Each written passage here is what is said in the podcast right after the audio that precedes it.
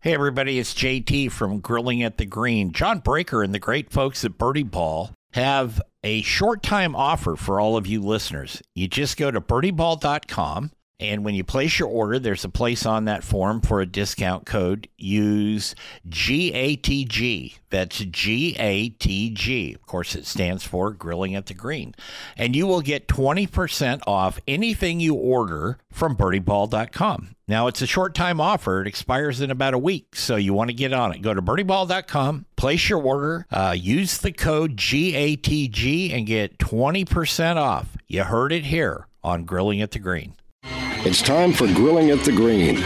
Join Jeff Tracy as he explores the golfing lifestyle and tries to keep it in the short grass for the hackers, dew sweepers, and turf spankers.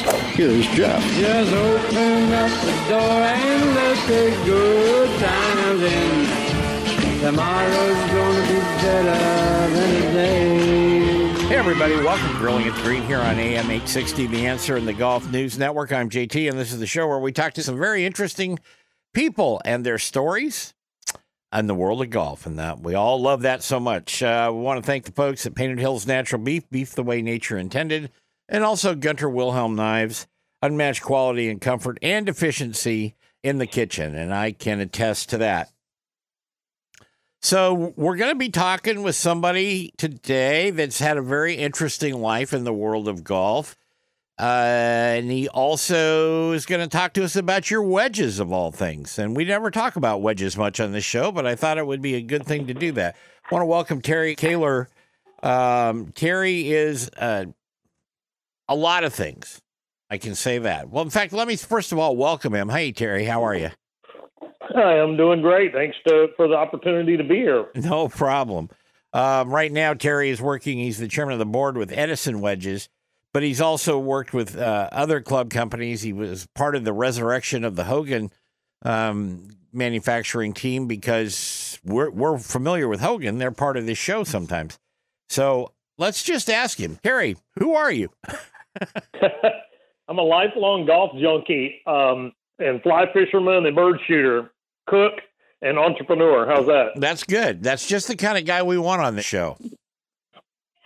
How did so you? I um I was very blessed, Jeff, to grow up in a on a little nine-hole golf course in South Texas, and it was really part of our life. And my father was a great player, and we had a great golf professional there in the 50s and 60s that mentored us kids, and um, actually a lot of us in our 60s and even 70s now are still single-digit players because of that great uh, opportunity that we had in a little town of 7,000 people. I I tell people I was raised in Mayberry by Ozzie and Harriet. Your older re- listeners will know what I mean by that. But um, you know, fishing and golf and bird hunting and deer hunting were all part of our life, and barbecuing in the backyard, and uh, it was just a, it was a great life. And when I got out of college and uh, with a marketing degree, I started my own ad agency at 25, and one of the first sales calls I ever made was on the Ray Cook Putter Company there in San Antonio, and that launched me into a 40 year golf industry career that I have been just unbelievably blessed. And uh, it's just, it's wonderful to be able to make your living and, and explore your entrepreneurial uh, traits, you know, in a, in something you love that much. Yeah, I would agree with you. I would agree with you, Terry. I've, I've been doing this radio gig for quite a while and, uh, my first set of syndicated shows were all about the West and horses and cowboys and all that stuff, which I grew up as. And then we transferred over a few years ago into food and golf, and so it's kind of come full circle. And it's uh, it's a great job if you can get it. I'll just put it that way. It's it's very good. Yeah. Well, I've kind of made my own. I uh, I've kind of made my own way in the industry. Of, uh, uh, only once in my life worked for another company, and that was for only about a year and a half. And um, so I've always been an entrepreneur. Every time I ever worked for somebody for a company, it didn't last long. I'll just put it that way. it didn't last. Well, long. I think we entrepreneurs are cut out of a different mold of cloth. yeah, that is that is true. So tell us about the Edison wedges. What what possessed you to do it? Because I want to get to your story with the Hogan Company a little later in the show, but right now I want to talk about your the Edison wedges. They're a little different than most, and the one thing that struck me, Terry, was when you put these things together, when you designed them and you get, you know, you build them and all that, they are made for the average golfer. They are not made for the pros. You want to explain that? Well, if you look at the wedge category, and and and and, and this is going to get a little long, but I'd like your listeners to really understand what what I'm saying. So if I, I look at I have a collection of golf clubs that I've collected over the years, and you know when I was a kid in the 50s and 60s, you played persimmon woods and forged blades because that's all there was. Right. And um, the game was all about precision striking because these clubs were not forgiving at all. And we I didn't even own a sand wedge till I was 20 because I we pitched the ball with a pitching wedge back then because a pitching wedge had 50 or 52 degrees aloft, so you could pitch the ball with it. Nowadays, modern pitching wedges are 45 and even as low as 42 and a half degrees. They're eight irons by my old standard, and you they don't have enough loft to truly pitch the ball, um, which came the advent of, of gap wedges. But when you look at the evolution of our golf equipment. You know, drivers have gone from in the last 50 years have gone from persimmon to the TaylorMade metalwood that that launched the metalwood revolution to the first Big Bertha that started to oversize woods to multiple generations that took the Big Bertha and the and the metalwood from 230 cc's in volume to you know more than double that and um, and 460 is the standard now. Adjustable hosels. We've seen irons go from simple cavity backs to complex cavity backs to multi-material cavity backs. We've seen the advent of hybrids. We've seen putters go from bullseyes and 8802s to the Ping Anser, revolutionize that category. Now you have these big spaceship mallets.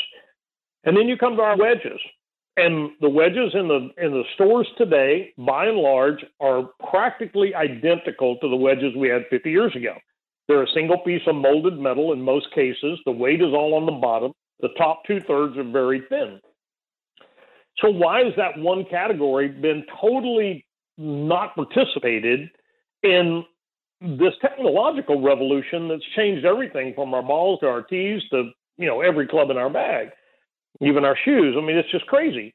So, you know, I, I look at why is that, and and the average golfer. I've done numerous personal interviews with golfers. I've read fifty thousand golfer wedge fitting profiles over the years. And golfers have the same problem. They say their wedge shots fly too high most of the time. Their misses come up short. Their spin is inconsistent. And their distance is very inconsistent. Well, the reason for that is the golf club itself does not lend itself to game improvement like every other club in your bag. So I'll take a breath there. You might have a few questions from that. But you know, why is this one category? So I've kind of been a nut for wedges for 30 years because that just struck me as really weird how one category golf club can escape technological revolution. Well, it, it is kind of weird, and the thing that the, all the all the facts that you presented, I think, are are very at, on the top of the top of the mind of anybody who ever thinks about golf clubs, because the two things that you just pointed out, most amateurs, uh, unless they're a, a real good single digit player and they play all the time, most amateurs when they go to hit a wedge shot, for whatever reason, they skull it or they send it flying over the green. This doesn't happen every time, but the big thing that you said is they're inconsistent with their distance and they're inconsistent with the spin. And I think that's something that, you know, is hampers all amateur players. I mean, it hampers me sometimes, and I'm not a bad wedge player. Um, but it it does it does do that. And I've got I've got some Hogan wedges and I've got some Vokey wedges and I've got some Cobra wedges and I've got all kinds of stuff. Not as many as you, and uh, I like I like them all, but it's just I, maybe I just need to play more. I don't know. I don't know what the answer is, Terry, but I'm I'm looking at the Edison wedges now, and I'm thinking maybe that is the answer. Um, well, if if you look at golf club performance, you know we every golf club out there, from driver to irons, has the technology has been driven by one goal and one goal only, and that is forgiveness. And if you're playing a modern iron, a modern driver, a hybrid, we know that from robotic testing, a half inch miss is only going to cost you two to five percent of your distance. But on a wedge, a half inch miss high in the face can cost you 15 to 20% of your distance. Right. Why is that acceptable? That's kind of my driving question. Why should I accept that finickiness, if you will, in my wedges when I won't accept it in an iron? I mean, I tell you on robotic testing, a pure muscle back forged iron pitching wedge will is more than twice as forgiving as any what I call tour design wedge on the market. Pick the brand. I don't care any of the top brands. They all look alike. If you go down the wedge display in a retail store and you look at brand A, brand B, brand C, and you kind of let yourself to strip away the graphics and the finish on the golf club and look at the way the weight is positioned on the golf club. They're all the same golf club. We got to take a break for time, and we'll be back in a couple of minutes with Terry Koehler, uh, Edison Wedges, and you're listening to Grilling at the Green on AM 860 and the Golf News Network. Hi, everybody. It's JT, and this is a special version of Grilling at the Green. Grilling at the Green is brought to you in part by Painted Hills Natural Beef. Beef you can be proud to serve your family and friends. That's Painted Hills Natural Beef.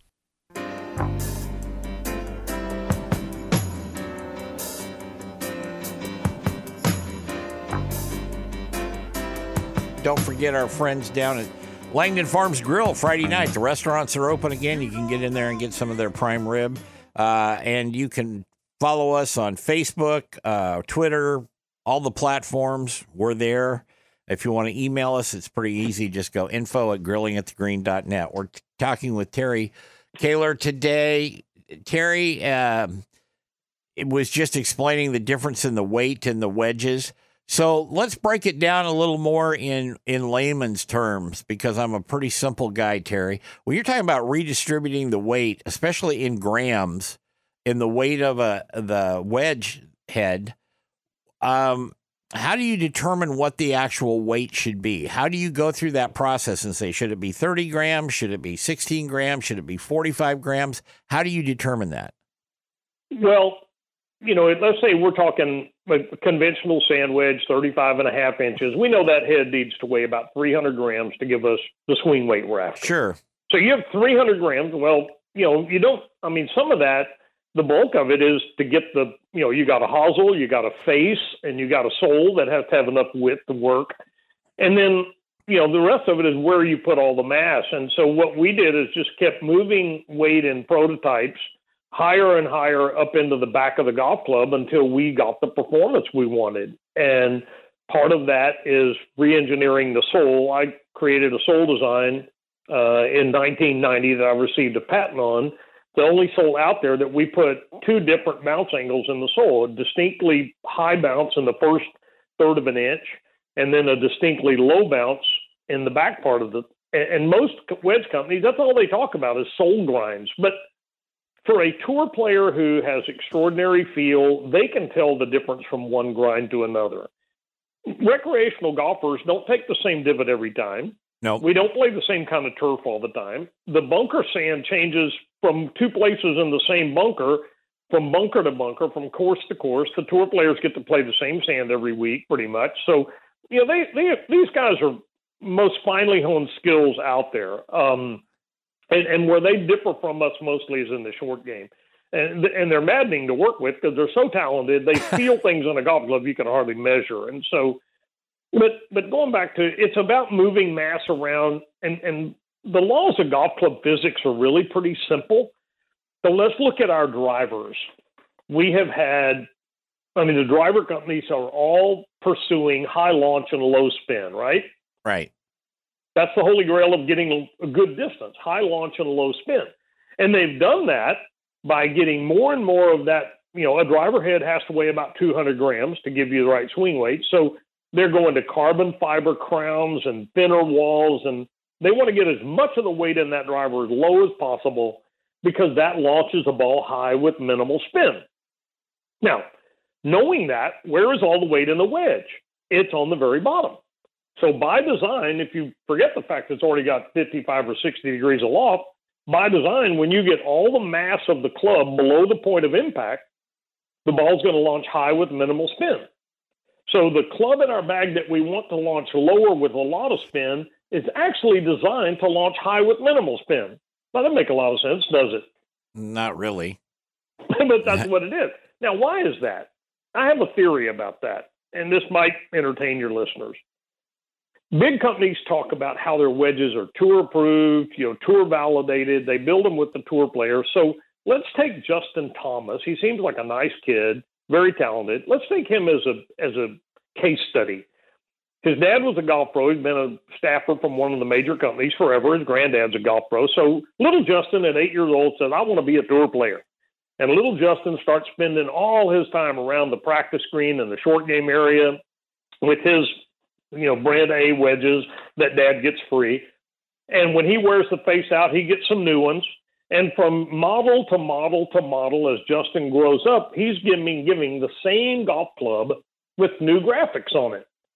So he is honing these skills of touch and feel without a big change in his golf club. If I went to to Justin Thomas and gave him a club that launched differently, spun differently, felt different, I would negate a lifetime of short game practice. But he can't afford that to happen. Sure. So he doesn't want his sponsor to dramatically change his wedges, but he wants his sponsor to dramatically improve his driver and his irons and maybe his putter. So as a result, I think one of the big contributors to the lack of evolution in wedges is that everybody's building wedges for these elite 100 players, 200, 300 tour professionals, which is kind of interesting when you think about it. There are 3,000 Major League Baseball players, and there are 200 Major League golfers.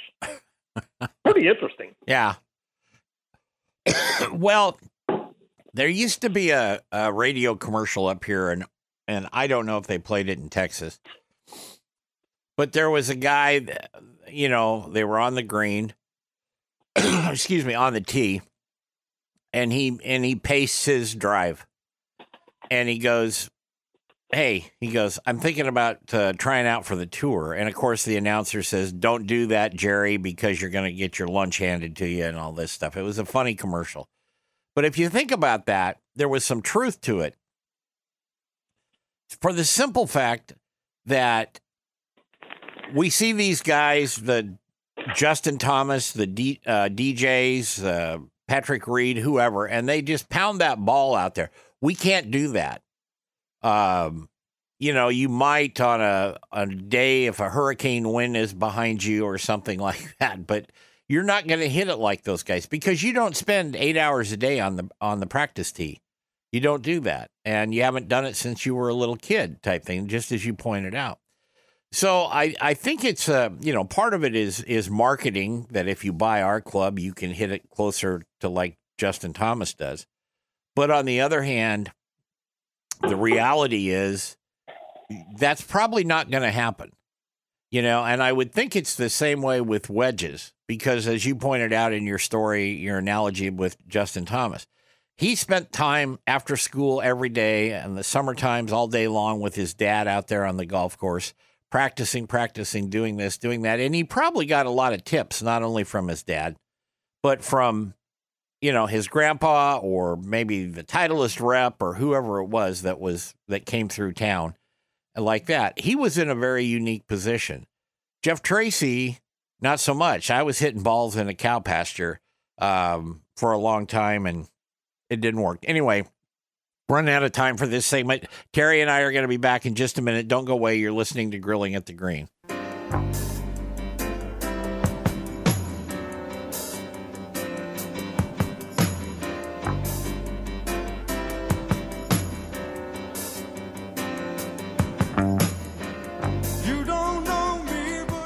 Hey, it's JT, and this part of Grilling at the Green is brought to you in part by Ben Hogan Golf. Check them out online at benhogangolf.com.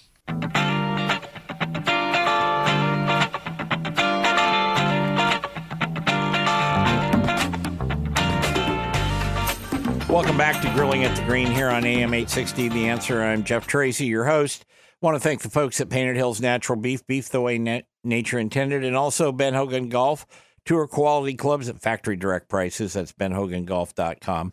We're talking with uh, Terry Koehler from Edison Wedges here. We were talking off the air, and you made a really good point there, Terry, about you were talking about the sales of, you know, seven, eight million drivers a year and this and that, but we only sell a million wedges and why their, you know, why their game doesn't get better. Uh, I think just my observation and, you know, years and years of playing golf with people, people are uh, hesitant around the green because they're inconsistent and they're not sure where the hell the ball's going to go. But like you were saying off the air, the the technology and drivers and mid irons and fairways and all that stuff that is that is out there. It's pushing it every year. It's development changing, but it's not so much in the wedges. So maybe we should stop and think a little bit about our our short game because, as you pointed out too, the the main difference between the amateur golfer, besides a few of them uh, off the tee, is the you know hundred yards in. And point in case, case in point, I should say, Tiger Woods. I'm a fan of. Always was a fan of his, you know, his exactness on the course and all that. But he had a hell of a short game. Uh, still does from the last time we saw him play. I hope he gets to come back and play again. But the point is, uh, and when we were talking about stuff in the earlier in the show, when you were talking about the feel, Tiger always said he was a feel player, and when he was trying out clubs, he could tell the difference between you know maybe three, four grams of weight, which is nothing to the you know I can't tell the difference between three and four grams of weight in a club. He could. So, give us your thoughts on on that on that aspect. Well, I'm a big proponent of teeing it forward, and if there are no tees where you need to play that hole from, just go up in the fairway. The, the golf course, if you look at the PGA Tour, they play their golf courses with you know three or four reachable par fives, most of them with a middle iron, usually one drivable par four. So four to five times around, twenty times a tournament, they are chipping or putting at eagle. How often do you chip or putt at eagle? Never, rarely. So, and and of the other holes they play, they play two thirds to three fourths of them with a nine iron or less. So, you know, golf is not a game that's supposed to be played where you can't get home with your two best shots on a par four hole, where you can't reach the green with a three wood on a par three. It's not supposed to be that long. So, play the set of tees that let you hit approach shots to the hole, not two woods to try to get close to the green. That's first thing. But second thing is, if you take the strength differential out, the best guys in the world are hitting 12, 13 greens around. Best in the world. And that's hitting wedges and par fives and two. Most amateur golfers are hitting five to six greens, which makes you half as good as a tour player. Right. Now you think about that. But you're shooting 88 and they're shooting 68, and you're half as good as them from tee to green. Wow, that's kind of interesting to think about. but when you miss your 14 greens around, you play those holes 12 to 15 over par. When they miss six greens around, they play those holes one over par. Maybe. Maybe. So, yeah. But but they they're that good because they spend countless hours.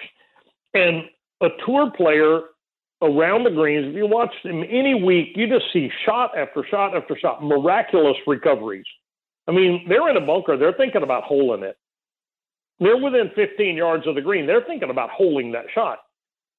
And very rarely do they hit those shots outside of 8 or 10, 12 feet. And most of the time it's inside of six, which is why they, and they do that because they have spent so many countless hours with wedges in their hand they know how to carry the ball on a given trajectory with a given amount of spin to land at a given spot 26 feet from there. That's how precise they are. They don't hit it three feet from the hole because they get lucky. They hit it three feet from the hole because they know this shot has to be launched a little lower with this amount of spin and land exactly at that spot on the green. And they can do that time and time again. And and, and that's how they shoot 18, 20, 24 under every week because they're going to miss in four rounds of golf. They're going to miss 20 or 25 greens and they're going to they're going to play those holes even par or one or two over. You know, And and that's where they differ the most from us because they have the time and we don't. So I'm a big believer that wedges are by nature. If you think about your wedges, you've got 50, 55, 60 degrees of loft. It is a glancing blow. Well, that and a seven iron is a pretty direct blow, and you're pretty consistent with your seven iron on getting the ball to go forward and fly a certain way. But the wedge is a glancing blow, so any error you make is magnified with the wedge. And so by nature, they're the hardest clubs in the bag to master. And, you know, I would tell all of your listeners for every driver you hit on the range, hit 50 wedge shots of all different distances. For every seven iron you hit on the range, hit 50 wedge shots of all different distances. The only way to get to be a really good wedge player but if you're doing it with tour design wedges, you still have a golf club that was designed in the 1950s and it's got 2021 graphics on it. You know, it's kind of like Harvey Penick pointed out in his little red book and then the green book after that that uh, and I had a friend tell me this years ago. He said if you start at the green and work backwards, he said, and you can master it in that way, he said you'll be a pretty decent player but it's it's too much fun to get out there on the driving range and you you know you've got a you know the Harley Davidson model of the latest uh, driver and you can smash it out there. That's fun. I mean it is fun you know to to see how far you can hit it and how high you can hit it and that type of thing. But when it comes down to the precision like you were saying on hitting your wedges and stuff people don't practice that as much and so because it's not as exciting. Well, except for except for the point when you get out on the course and you're playing and you've got a a 30 footer to to get it on the green and then you skull it, then it can be really exciting, but not in a good way. well, you know, I'll contrast today's game with I told you about growing up on a little nine hole golf course. Sure. There wasn't any bunkers on the golf course, and it was just a little nine hole course.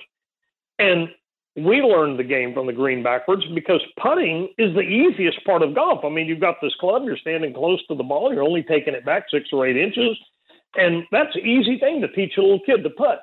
And then chipping is the next easiest thing to learn because it's like putting with just a different club in your hand. And the further you get from the hole, the harder the game got. And again, this is the 50s and 60s. Mastering that persimmon driver, that was the hardest part of the game. The modern game has gone 180 degrees.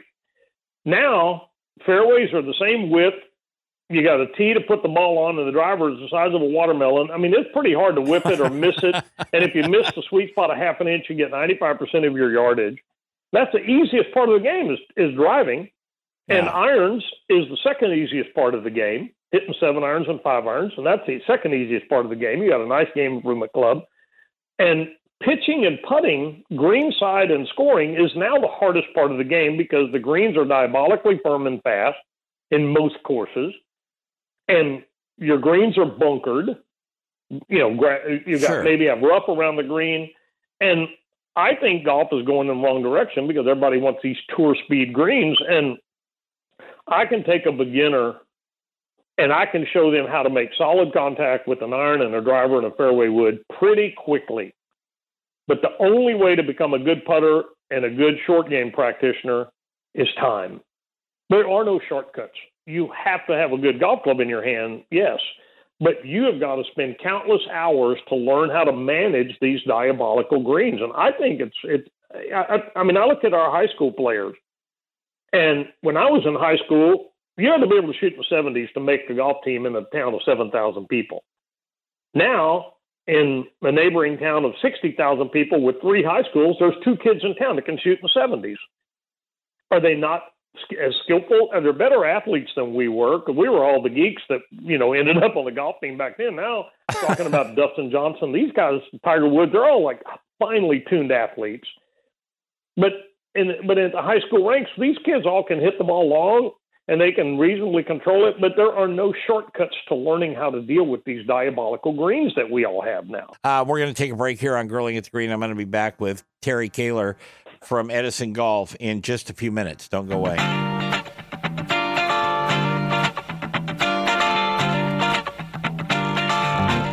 Hi, everybody. It's JT, and this is a special version of Grilling at the Green. Grilling at the Green is brought to you in part by Painted Hills Natural Beef. Beef you can be proud to serve your family and friends. That's Painted Hills Natural Beef.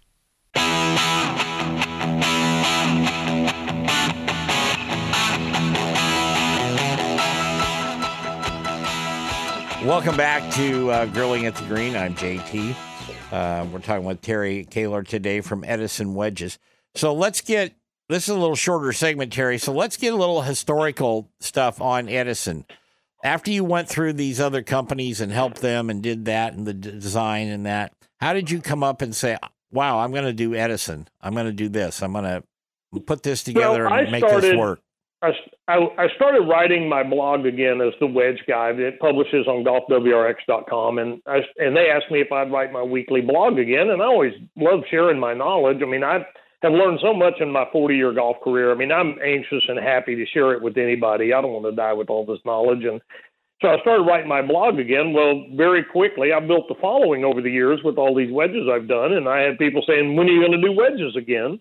And I couldn't come up with a good reason not to. I certainly wasn't finished with my ideas, and so I recruited a longtime industry friend of mine and and uh, started working on wedge designs and working with my CAD designer and and uh, I said I'm going to push the envelope further than I ever have and um, and so over the course of a two year period we went through a number of prototypes. We developed some 3D manufacturing technologies which we filed a patent on and um, and we came up with the Edison Forged as the line. And um, and and my friend is an engineer. He's our chief operating officer. He's an engineer by uh, by trade, and and uh, um, and so you know we were working through various uh, names for the company, and and Thomas Edison was always an inspiration to him, and so you know, we looked around, we did name searches and this kind of thing, and um, you know, kind of settled on that. And and one of the things that that he um, that he liked, and it, he, he's a big Thomas Edison fan, but Thomas Thomas Edison had a quote that we actually have it on our website, and it says, "When you have exhausted all possibilities, remember this: you haven't." True. Very true. So it really, it really applies to what we're doing at Edison because our wedges don't look like anybody else's wedges. But that Ping Anser didn't look like anybody else's putter. That TaylorMade metal wood didn't look like any persimmon wood. That Big Bertha didn't look like anybody else's metal wood. That great Big Bertha, that Ping Eye2 iron didn't look like anybody else's iron. And I, I use the old insanity thing. You know, you're buying the same wedges over and over and over with different graphics, different brand names, but you're getting the same basic golf club. Well, you're not going to get different performance by changing the graphics on the back of the golf club. You've got to change the golf club. And in a golf club, what makes it perform is the distribution of mass. And if you put it around the perimeter of an iron, it's more forgiving than if you muscle back it across the back. And if you make the make the the uh, the driver, you know, 460 cc's perimeter weighted, it's going to perform better than one that's 260 cc's perimeter weighting. So, and you make the big spaceship mallet putter, it's going to be more forgiving than a bullseye blade. So, where you put the weight in a golf club is crucial to how that club's going to perform. And we've just moved the weight around on a wedge radically differently than anybody else ever has. And so we've radically improved performance. I got to tell you, you talk about, about that spaceship size putter. I've got one like that. Most of mine are Ansers styles. and I went out and I thought, wow, because I've got a couple friends that have those mallet head things and, and they do pretty good with them. I went out and tried to play a couple rounds with it and no, it just wasn't for me. So it went in the I won't say the putter Hall of Fame at my house, but it went in the putter corner. How's that? Yeah. And it's and we all have a putter corner or barrel or corner of our garage or something, don't we? Yeah, yeah. always always looking for the magic flat stick. you know, and and I think that the answer would be get your butt out there and just practice with it a bunch. You know, I tell you, I think the best thirty or forty dollars a golfer can spend if you have a space to put it. Uh, we are out of time, but Terry is going to stick around for after hours. Real quickly, Terry, how can they find you, and how can they get uh, if they're interested in Edison Wedge? We're at edisonwedges.com and they can read all about this technology. It's a very informative website because I think the more you know about wedges, the more you understand why we did what we did and what it does for you. And we have a custom demo program. We'll build you a wedge, let you try it out on your golf course with your shaft, your specs. And if you don't like it, send it back. I don't want I don't want you to be unhappy with a wedge. And if you do like it, then we'd like to put two or three more in your bag. But you know, we'll build you one to try because you have to try a wedge on the golf course. You can't do it in the mat or hitting net. You sure. got to go hit those little chips and pitches and 40 yard pitches and full swings and let us build you one. There you go. Terry uh, Cole, Koehler, excuse me, Koehler from uh, Edison Wedges. Thanks for being with us. He'll be around, like I said, for after hours. That's going to wrap it up this week. Have fun, everybody. Be good and enjoy the nice weather. Take care. Grilling at the Green is produced by JTSD Productions LLC in association with Salem Media Group, all rights reserved.